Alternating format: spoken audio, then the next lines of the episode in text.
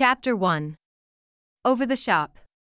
First days and early decisions as Prime Minister. To the palace.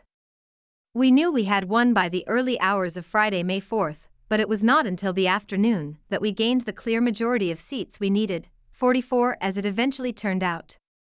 The Conservative Party would form the next government. There were many friends with me as we waited for the results to come in during those long hours in Conservative Central Office. But I can remember an odd sense of loneliness, as well as anticipation, when I received the telephone call, which summoned me to the palace. I was anxious about getting the details of procedure and protocol right. It is extraordinary how, on really important occasions, one's mind often focuses on what in the cold light of day seem to be mere trivia. But I was haunted by tales of embarrassing episodes as one Prime Minister left and his successor entered office. Ted Heath's departure from number 10 was a case in point. I now could not help feeling sorry for James Callaghan, who just a little earlier had conceded victory in a short speech, both dignified and generous. Whatever our past and indeed future disagreements, I believed him to be a patriot with the interests of Britain at heart, whose worst tribulations had been inflicted by his own party. At about 2:45 p.m. the call came. I walked out of central office through a crowd of supporters and into the waiting car, which drove Denis and me to the palace on my last journey as leader of the opposition. The audience at which one receives the Queen's authority to form a government comes to most prime ministers only once in a lifetime. The authority is unbroken when a sitting prime minister wins an election, and so it never had to be renewed throughout the years I was in office. All audiences with the Queen take place in strict confidence, a confidentiality which is vital to the working of both government and constitution. I was to have such audiences with Her Majesty once a week, usually on a Tuesday, when she was in London, and sometimes elsewhere, when the royal family were at Windsor or Balmoral. Perhaps it is permissible to make just two points about these meetings. Anyone who imagines that they are a mere formality or confined to social niceties is quite wrong. They are quietly businesslike, and Her Majesty brings to bear a formidable grasp of current issues and breadth of experience. And, although the press could not resist the temptation to suggest disputes between the palace and Downing Street, especially on Commonwealth affairs, I always found the Queen's attitude towards the work of the government absolutely correct. Of course, under the circumstances, stories of clashes between two powerful women were just too good not to make up. In general, more nonsense was written about the so called feminine factor during my time in office than about almost anything else. I was always asked how it felt to be a woman prime minister. I would reply, I don't know, I've never experienced the alternative. After the audience, Sir Philip Moore, the Queen's secretary, took me to his office down what are called the, the Prime Minister's stairs. I found my new principal private secretary, Ken Stowe, waiting there, ready to accompany me to Downing Street.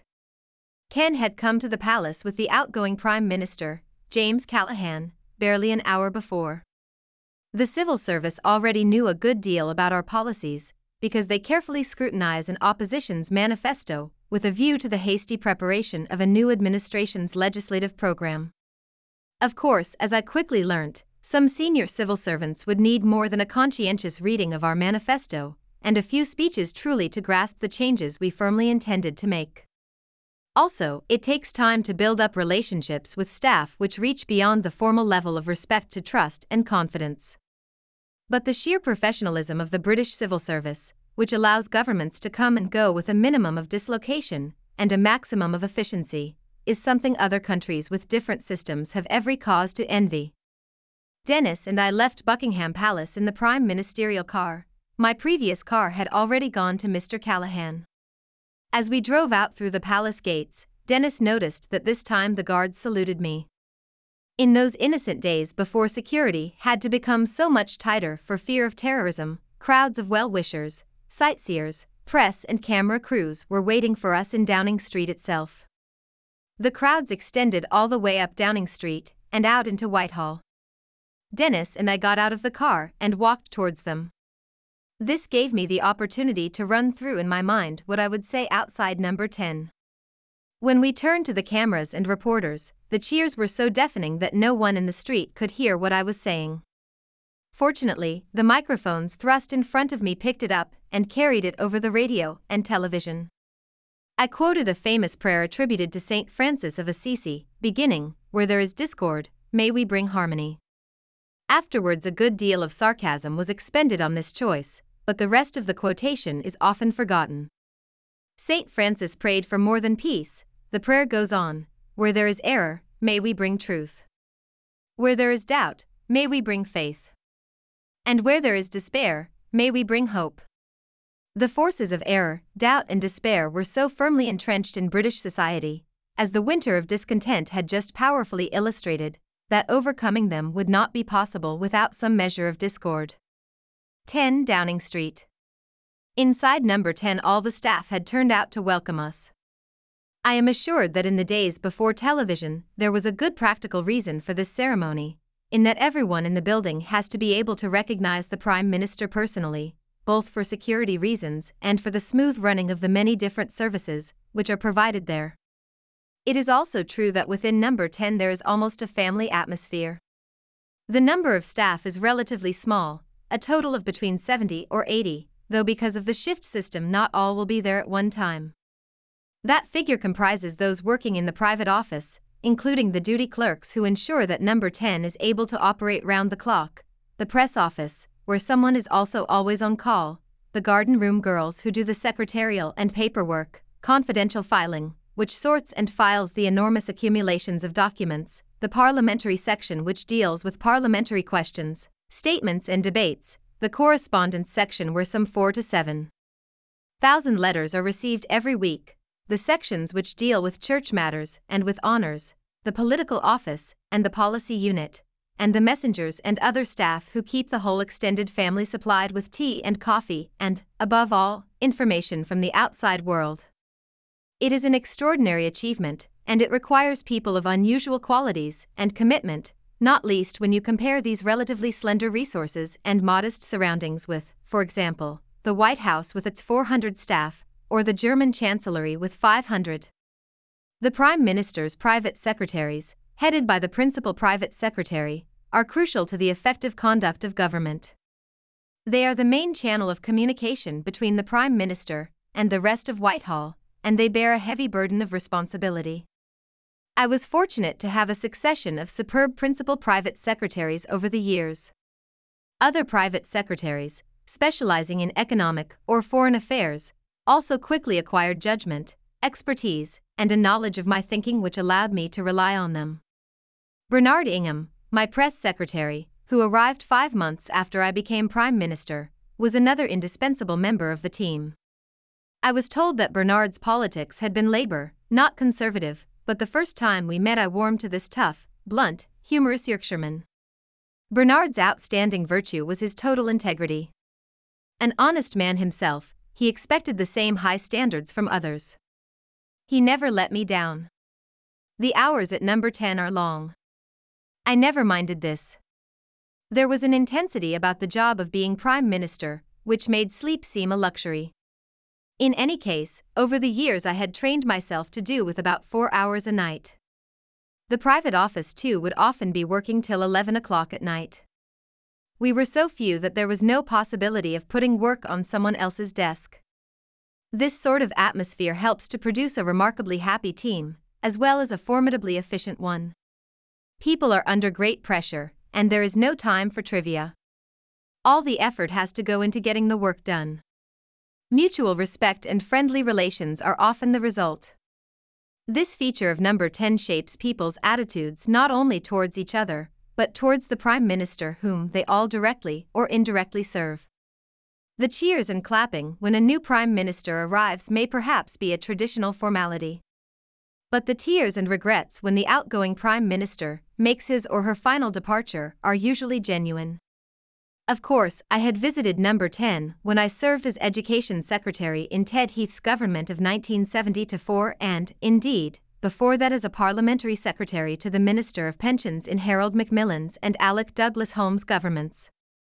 So I knew that the house is much larger than it looks from the outside because it is, in fact, two houses, one situated behind the other, joined by passages, with an extra wing linking the two buildings. But although familiar with the reception rooms and the cabinet room, I knew little of the rest of the building. Life over the shop. Number 10 is more than an office, it is intended to serve as the Prime Minister's home. I never had any doubt that when the Callaghans had left, I would move into the Prime Minister's small flat at the top of the building. Every practical consideration suggested it, as well as my own taste for long hours of work. As we used to say, harking back to my girlhood in Grantham, I liked living over the shop. I was not able to move out of the house in Flood Street, where my family had been living for the last 10 years until the first week of June. But from then, until November 1990, Downing Street and Chequers were the twin centers of my personal and professional life. The flat at number 10 quickly became a refuge from the rest of the world, though on occasion a good deal of business was done there too. It was right at the top of the building, up in the rafters, in fact. But that was an advantage, for the stairs provided me with about the only real exercise I got. There were plenty of cupboards and a box room in which to dump everything until it found a more permanent place, and into which piles of books and papers could be pushed when visitors were due. Denis and I decided that we would not have any living in domestic help. No housekeeper could possibly have coped with the irregular hours. When I had no other engagement, I would go up to the flat for a quick lunch of salad or poached egg on Bovril toast. But usually it was 10 or 11 o'clock at night when I would go into the kitchen and prepare something. We knew every way in which eggs and cheese could be served, and there was always something to cut it in the fridge, while Denis poured me a nightcap. The deep freeze was always kept well stocked, and the microwave, when it appeared, did sterling work when sudden meals were required, because we were working late into the night on a speech, a statement, or decisions required for the Falklands campaign, or the Libyan raid, or resolutions at the UN Security Council. On these occasions, we used the small dining room in the flat, which was next to the even smaller kitchen, secretaries from the political office, not paid by the taxpayer, would always lend a hand. Prime Minister or not, I never forgot that I was also MP for Finchley, nor, indeed, would I have wanted to. My monthly surgeries in the constituency, and the correspondence which was dealt with from within number 10 by my secretary, Joy Robilliard, who had been Airey Neave's secretary until his death, kept me directly in touch with people's worries. I always had the benefit of a first class constituency agent and a strongly supportive constituency chairman, which, as any MP knows, makes a world of difference. I also kept up my own special interests, which had been developed as a result of constituency work, for example, as patron of the North London Hospice. I could never have been Prime Minister for more than 11 years without Denis at my side. Always a powerful personality, he had very definite ideas about what should and should not be done. He was a fund of shrewd advice and penetrating comment. And he very sensibly saved these for me rather than the outside world, always refusing to give interviews. He never had a secretary or public relations advisor, but answered between 30 and 50 letters every week in his own hand. With the appearance of the Dear Bill letters in private eye, he seemed to become half the nation's favorite correspondent. Denis shared my own fascination with politics, that, of course, is how we first met, but he also had his own outside interests, not least sport. He was passionately interested in rugby football, having indeed been a referee.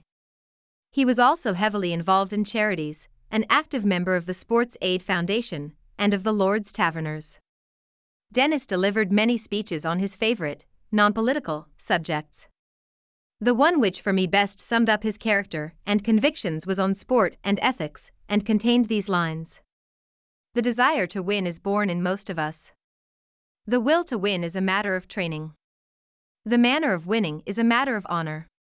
Although Denis had a deep interest in everything military, and by choice would have stayed in the army at the end of the Second World War, the unexpected death of his father left him with no option but to return to run the family business, a paint and chemicals company. I am glad he did.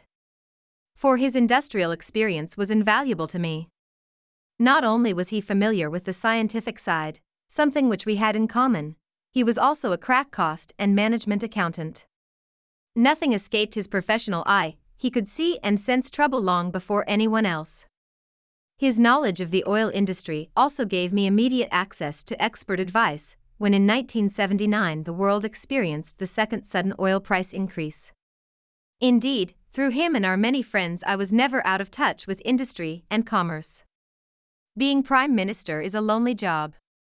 In a sense, it ought to be, you cannot lead from the crowd. But with Denis there I was never alone. What a man! What a husband! What a friend! Inside Downing Street. In some ways, 10 Downing Street is an unusual sort of home. Portraits, busts, and sculptures of one's prime ministerial predecessors remind one of the nearly 250 years of history into which one has stepped. As Prime Minister, one has the opportunity to make an impact on the style of number 10. Outside the flat, I had displayed my own collection of porcelain, which I had built up over the years. I also brought with me a powerful portrait of Churchill from my room in the House of Commons. It looked down on those who assembled in the antechamber to the cabinet room. When I arrived, this area looked rather like a down at heel Pall Mall club, with heavy and worn leather furniture. I changed the whole feel by bringing in bookcases, tables, and chairs from elsewhere in the building. There might be some difficult times to come in the cabinet room itself, but there was no reason why people should be made to feel miserable while they were waiting to go in. Although it was not until I had been there some 10 years that I had the most important redecorations done, I tried from the start to make the rooms seem more lived in. The official rooms had very few ornaments, and when we arrived, number 10 looked rather like a furnished house to let, which in a way, I suppose, it was. Downing Street had no silver. Whenever there was an official dinner, the caterers had to bring in their own. Lord Brownlow, who lived just outside Grantham, lent me silver from his collection at Belton House. It sparkled and transformed the number 10 dining room. One particular piece had a special meaning for me a casket containing the freedom of the borough of Grantham, of which both the previous Lord Brownlow and later my father had been mayor. The gardeners who kept St. James's Park brought in flowers. And happily, the flowers kept on coming, sent by friends and supporters, right until my last days at Downing Street, when you could hardly move down the corridors for a floral display which rivaled the Chelsea Flower Show. I also had the study repapered at my own expense. Its unappealing sage green damask flock wallpaper was stripped off and replaced by a cream stripe, which was a much better background for some fine pictures. I felt that Downing Street should have some works by contemporary British artists and sculptors, as well as those of the past. I had met Henry Moore when I was Secretary of State for Education and much admired his work. The Moore Foundation let Number 10 borrow one of his smaller sculptures, which fitted perfectly in an alcove in the main hallway. Behind the sculpture was hung a Moore drawing, which was changed every three months. Among my favorites were scenes of people sleeping in the London Underground during the Blitz. I was conscious of being the first research scientist to become Prime Minister, almost as conscious, in fact, as I was of being the first woman Prime Minister. So I had portraits and busts of some of our most famous scientists placed in the small dining room, where I often lunched with visitors and colleagues on less formal occasions. I felt strongly that when foreign visitors came to Downing Street, they should see something of Britain's cultural heritage. When I came to number 10, all the paintings in the main dining room were copies. They were replaced. For example, I was lent a picture of George II, who had actually given number 10 to Sir Robert Walpole, the first Prime Minister. On my foreign visits, I quickly found that many of our embassies had superb works of art which added greatly to the impression people had of Britain. I wanted foreign visitors to number 10 to be similarly impressed. I knew that there were large numbers of excellent British paintings in our museums, which were not on show. I was able to borrow some Turners, a Raeburn from Scotland, and some pictures from the Dulwich Gallery, and these were hung in the White Drawing Room and the main reception room. I also had some fine portraits hung of the nation's heroes, through them you could feel the continuity of British history. I recall on one occasion watching President Giscard d'Estaing gazing at two portraits in the dining room one of the young Nelson, and the other of Wellington. He remarked on the irony. I replied that it was no less ironic that I should have to look at portraits of Napoleon on my visits to Paris. In retrospect, I can see that this was not quite a parallel. Napoleon lost. On this first evening, though, I could do little more than make a brief tour of the main rooms of the building. Then I entered the cabinet room where I was greeted by more familiar faces, among them my daughter Carol. There was Richard Ryder, who had been and would continue for a time as my political secretary, responsible for keeping me in touch with the Conservative Party in the country. David Wolfson, now Lord Wolfson, who acted as my chief of staff, bringing to bear his charm and business experience on the problems of running Number 10. Caroline Stephens, later to become Caroline Ryder, who became my diary secretary. Alison Ward, later Alison Wakeham, my constituency secretary, and Cynthia Crawford, known to all of us as Crawfie, who acted as my personal assistant and who has stayed with me ever since. We did not waste much time in conversation. They were anxious to sort out who was to go to which office.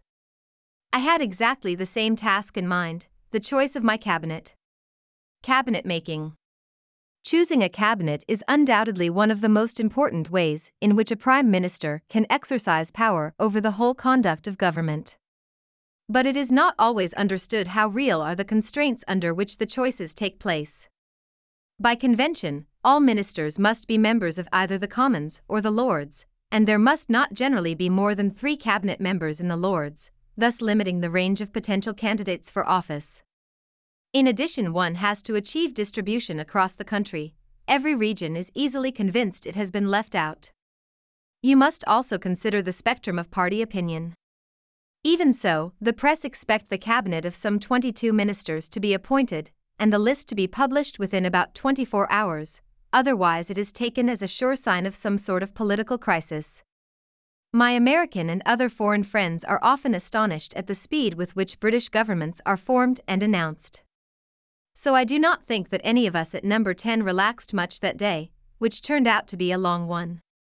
The previous night I had had no more than a couple of hours' sleep, if that. I received the usual detailed security briefing, which is given to incoming prime ministers. Then I went upstairs to the study in which I was to spend so many hours in the years which followed.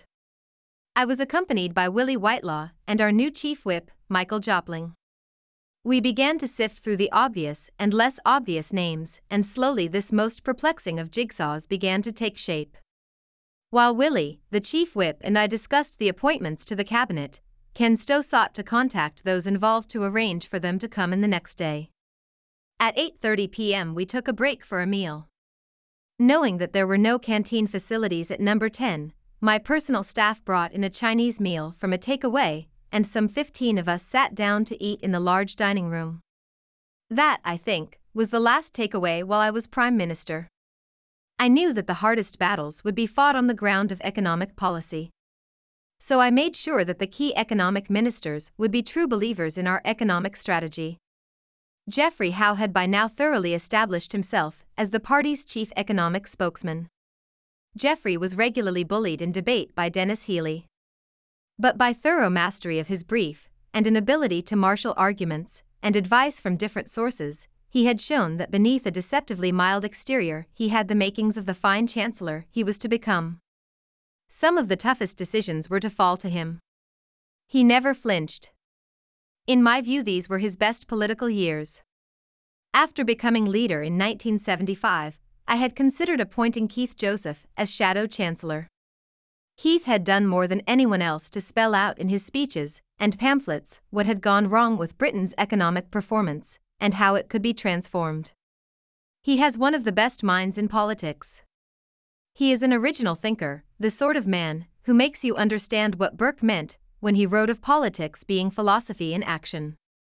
He is rare in another way, too. He combines humility, open mindedness, and unshakable principle. He is deeply and genuinely sensitive to people's misfortunes. Although he had no doubt of the tightness of the decisions which we were to make, he knew that they meant unviable firms would collapse and overmaning become unemployment, and he cared about those who were affected, far more than did all our professionally compassionate critics. But such a combination of personal qualities may create difficulties in the cruel hurly-burly of political life which chancellors above all must endure. So Keith took over at industry, where he did the vital job that no one else could have done of altering the whole philosophy which had previously dominated the department. Keith was, and remains, my closest political friend. John Biffen I appointed Chief Secretary to the Treasury. He had been a brilliant exponent in opposition of the economic policies in which I believed and, before that, a courageous critic of the Heath government's U turn. But he proved rather less effective than I had hoped in the grueling task of trying to control public expenditure. His later performance as leader of the House, where the qualities required were acute political sensitivity, good humor, and a certain style, was far happier. John Nott became Secretary of State for Trade.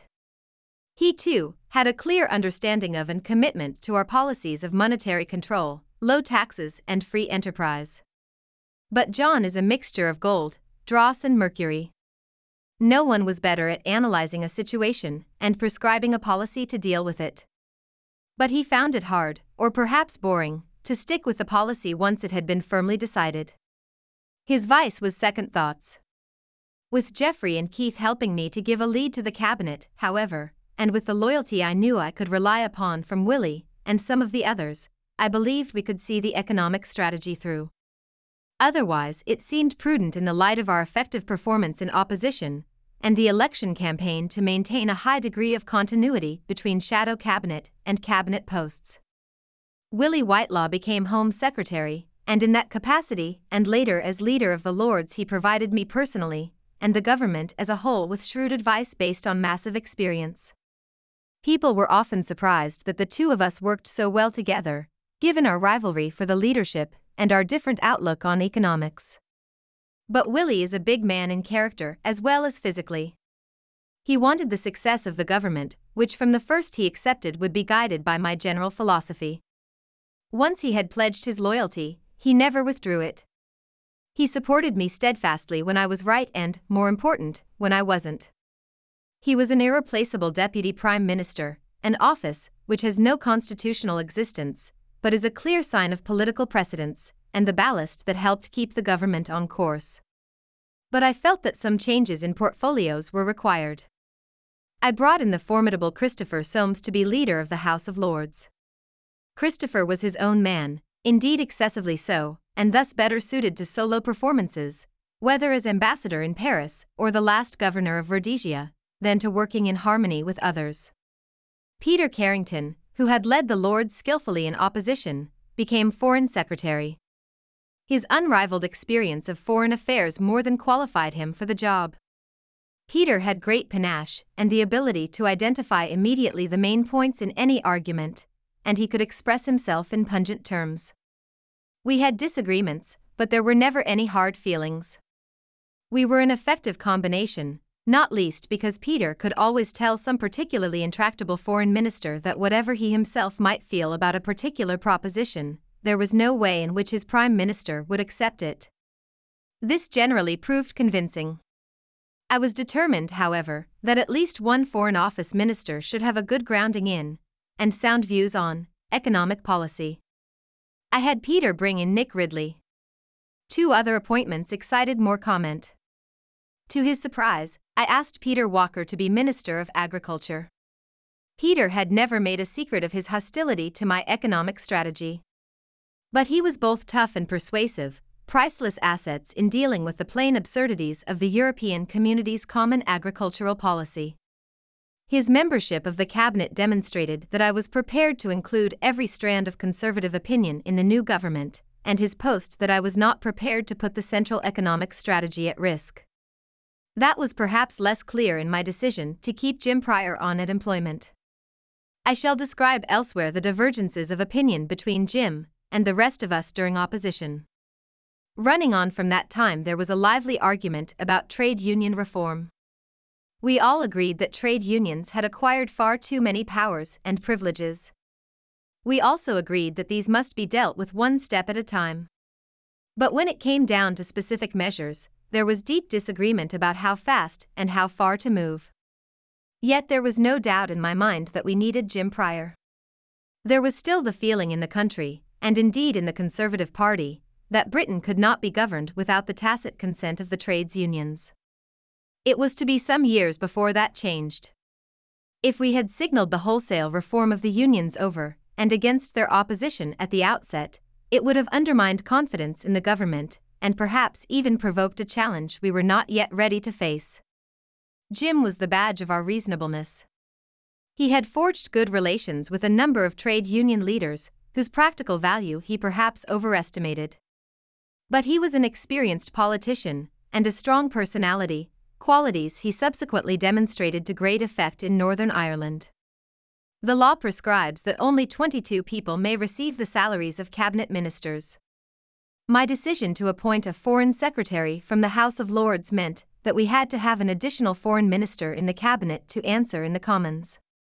Members of the House of Commons in any case dislike seeing too many members of the Lords in the cabinet. They accept, of course, that the leader of the Lords and the Lord Chancellor, in this case the distinguished and effervescent Quintin Hailsham, and possibly a third peer of obvious suitability, must be in the cabinet. But they demand that there must be a second cabinet minister in the Commons to answer for any departmental head who is a peer. In this post, I appointed Ian Gilmore. A similar arrangement would later be necessary when David Young joined the cabinet, first at employment and then at trade and industry. Ian remained at the Foreign Office for two years. Subsequently, he was to show me the same loyalty from the backbenches as he had in government.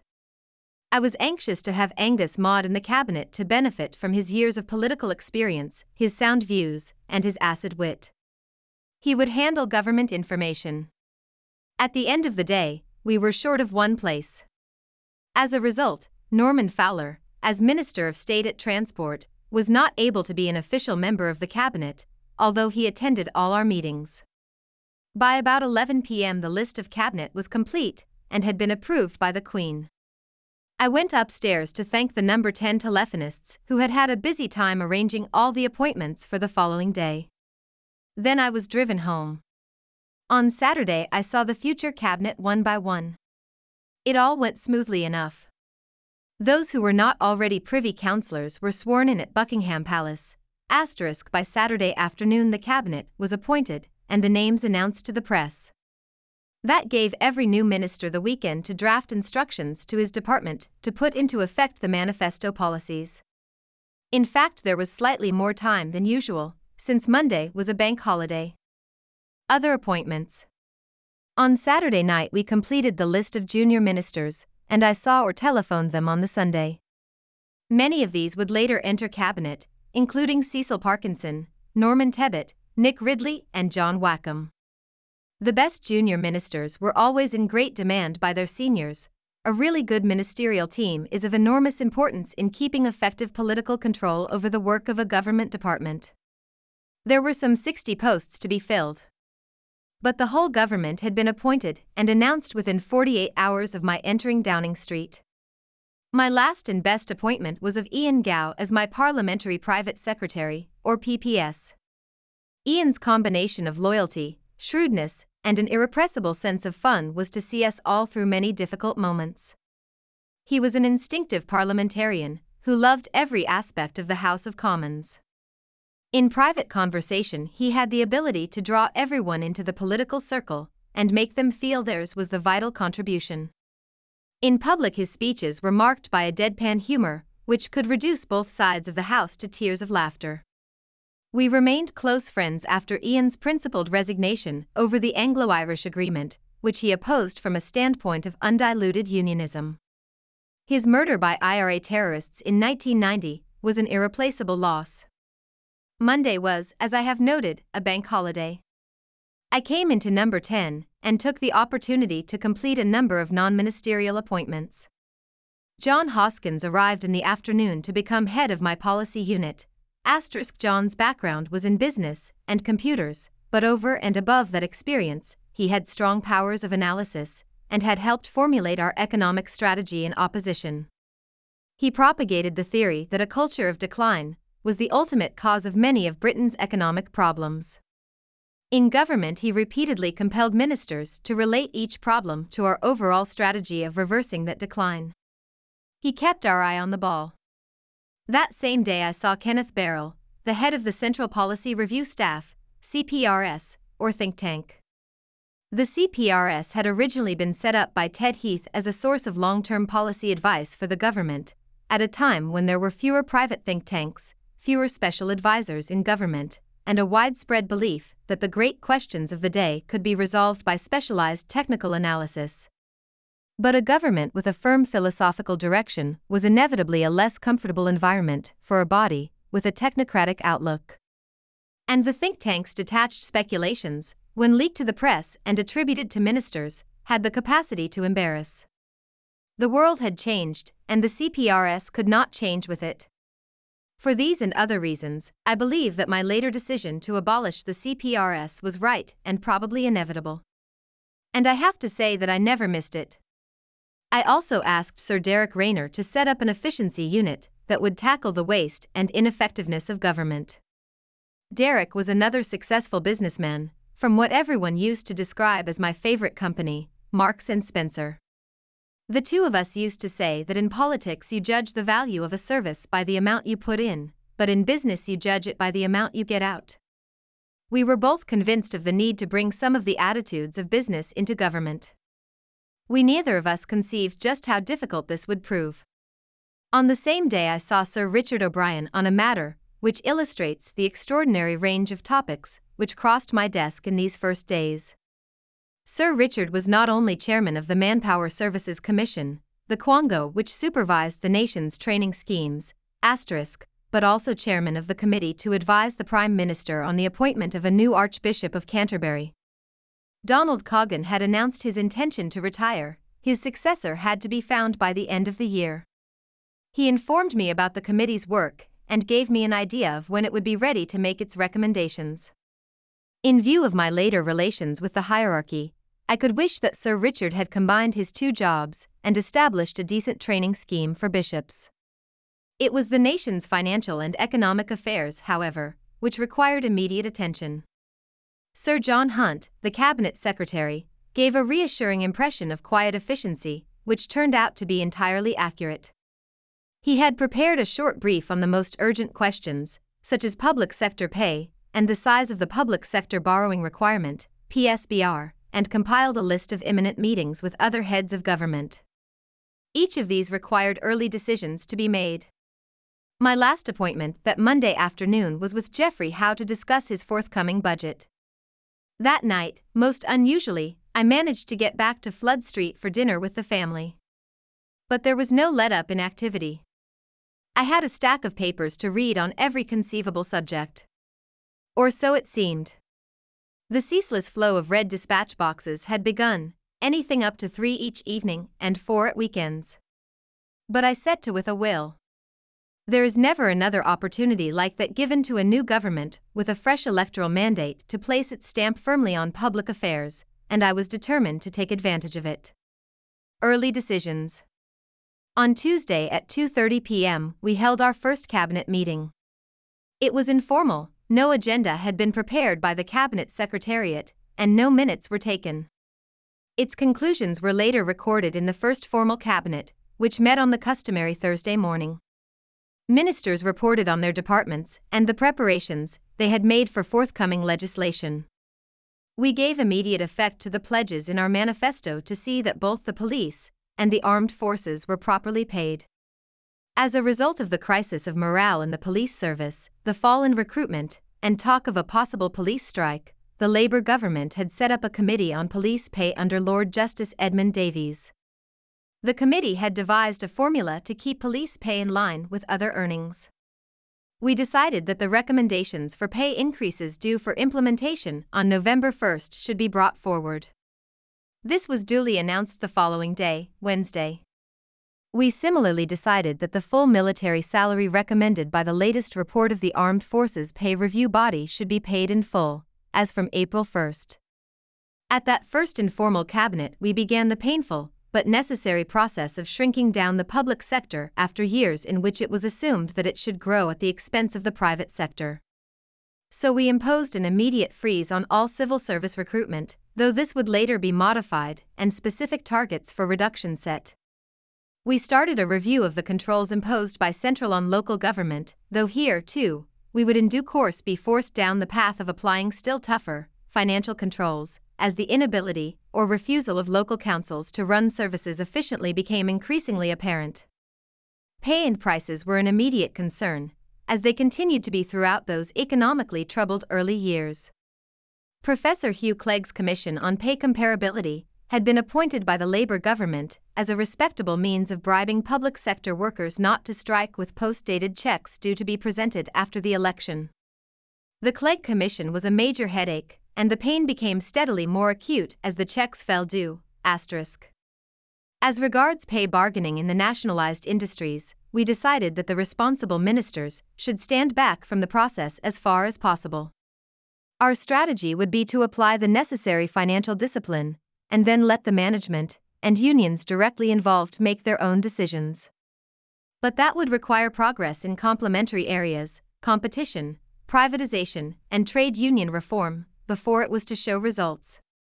There would also have to be a fundamental overhaul of the way in which prices were controlled by such interventionist measures as the Price Commission, government pressure, and subsidy. We were under no illusion, price rises were a symptom of underlying inflation, not a cause of it. Inflation was a monetary phenomenon, which it would require monetary discipline to curb. Artificially holding down increases merely reduced investment and undermined profits, both already far too low for the country's economic health, while spreading a cost plus mentality through British industry. At both cabinets, I concluded by emphasizing the need for collective responsibility and confidentiality between ministers. I said I had no intention of keeping a diary of cabinet discussions, and I hoped that others would follow my example. Inconvenient as that may be for the authors of memoirs, it is the only satisfactory rule for government. But I had to repeat this warning against leaks many times. We were still in the first week of government, but we had to decide the content of the first Queen's speech. This was largely the task of QL, the cabinet committee chaired by Willie Whitelaw, which was responsible for making recommendations to the cabinet on legislation for inclusion in the Queen's speech. We were fortunate that our manifesto commitments had been so clear, the Queen's speech almost wrote itself. In all this activity of government making and policy setting, however, I knew I could not afford to neglect the backbenchers. After 20 years in the House of Commons, through six parliaments, I had seen how suddenly trouble could arise and the business of the House be put in jeopardy. So on Tuesday evening, before Parliament assembled the following day, I had invited the chairman and officers of the 1922 committee for a talk to celebrate our victory and discuss the work of the coming parliamentary session, asterisk the name, which is usually abbreviated to the 22, commemorates the events of that year, when conservative backbenchers forced the resignation of Lloyd George's coalition government, bringing about a general election and the return of a conservative administration. Under Bonar Law, it should remind anyone who is inclined to doubt it of the 22's importance to government. Even in less stormy times, a heavy legislative program is only possible when there is a good working understanding between Number 10, the 22, the Whip's office, and the Leader of the House. Wednesday, May 9th saw the new Parliament assemble for the election of the Speaker. The Speaker of the previous Parliament had been George Thomas, a former Labour cabinet minister, and he was the unanimous choice to continue in that office. My respect for George Thomas, already great, was to grow over the years. He was a deeply committed Christian with a shining integrity that gave him as Speaker a special kind of authority, but in my speech of congratulation, something else was on my mind. I had to keep remembering not to refer to Jim Callaghan as Prime Minister. Visit of Helmut Schmidt. On the following day, members of Parliament assembled to take the oath. But Thursday was a day of more than ceremonial importance, indeed, there was one ceremony, which somehow got lost in the rush, Denis's birthday. It was on that day that Helmut Schmidt, the West German federal chancellor, arrived in London on an official visit originally arranged with the Labour government, the first head of a foreign government to visit me as Prime Minister. There had been some discussion about whether this visit should go ahead. But I was particularly keen that it should. I had met Herr Schmidt in opposition and had soon developed the highest regard for him. He had a profound understanding of the international economy on which, although he considered himself a socialist, we were to find ourselves in close agreement. In fact, he understood a good deal better than some British conservatives the importance of financial orthodoxy, the need to control the money supply, and to restrain public spending and borrowing so as to allow room for the private sector to grow.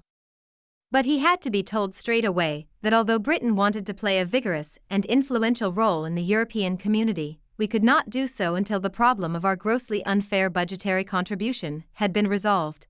Asterisk I saw no reason to conceal our views behind a diplomatic smokescreen. Indeed, I wanted to convince Helmut Schmidt of both the reasonableness of our position and the strength of our determination precisely because he and West Germany exercised great influence in the community. So I used every occasion to get the message across. The speech which I delivered that Thursday evening at our dinner in honor of the Federal Chancellor was my first opportunity to set out my new approach towards the European community. I rejected right from the start the idea that there was something un European in demanding that inequities be sorted out. In a passage which caught the media's attention, I said, It has been suggested by some people in this country that I and my government will be a soft touch in the community. In case such a rumor may have reached your ears, Mr. Chancellor, from Little Birds in Smith Square, Belgrave Square, or anywhere else, it is only fair that I should advise you frankly to dismiss it, as my colleagues did long ago. Asterisk I intend to be very discriminating in judging what are British interests, and I shall be resolute in defending them. At our joint press conference the following day, we were asked about our personal relations, since Helmut Schmidt was a socialist who had always referred to Mr. Callaghan as Jim. When I stressed the similarity of our policies, he intervened Don't go too far, Prime Minister, and do not spoil my relations with my own party, please. Working Weekend On Saturday, I flew to Scotland to address the Scottish Conservative Conference, something I always enjoyed. Life is not easy for Scottish Tories, nor was it to become easier. Unlike English Conservatives, they are used to being a minority party, with the Scottish media heavily slanted against them. But these circumstances gave Scottish Conservatives a degree of enthusiasm and a fighting spirit which I admired, and which also guaranteed a warm hearted and receptive audience. Some leading Scottish Tories, though a small minority, still hankered after a kind of devolved government, but the rest of us were deeply suspicious of what that might mean to the future of the Union. While reaffirming our decision to repeal Labour's Scotland Act, I indicated that we would initiate all party talks aimed at bringing government closer to the people. In the event, we did so by rolling back the state rather than by creating new institutions of government. My main message to the conference, however, was a deliberately somber one, intended for Britain as a whole. That same day, an inflation figure of 10.1% had been published. It would rise further.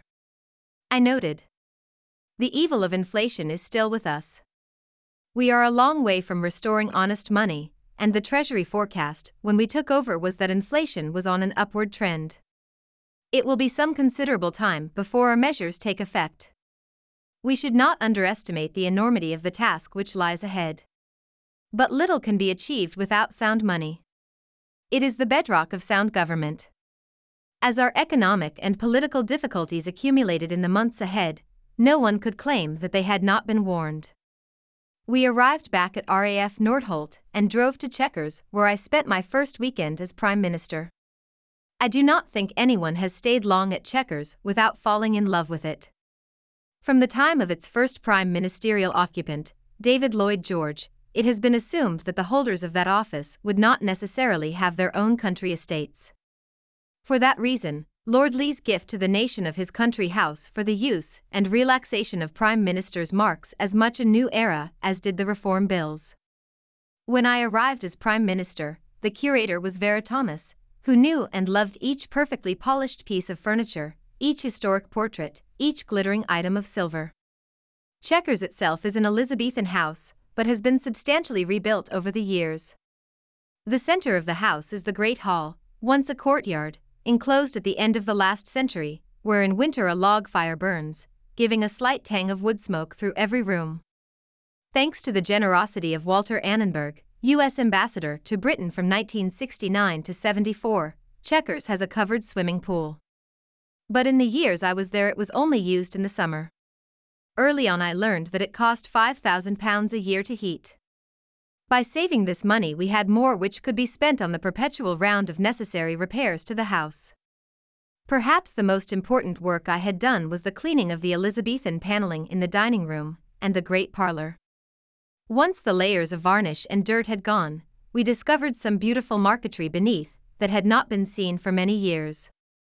The group which gathered for Sunday lunch just 10 days after our election victory was fairly typical of a Chequers weekend.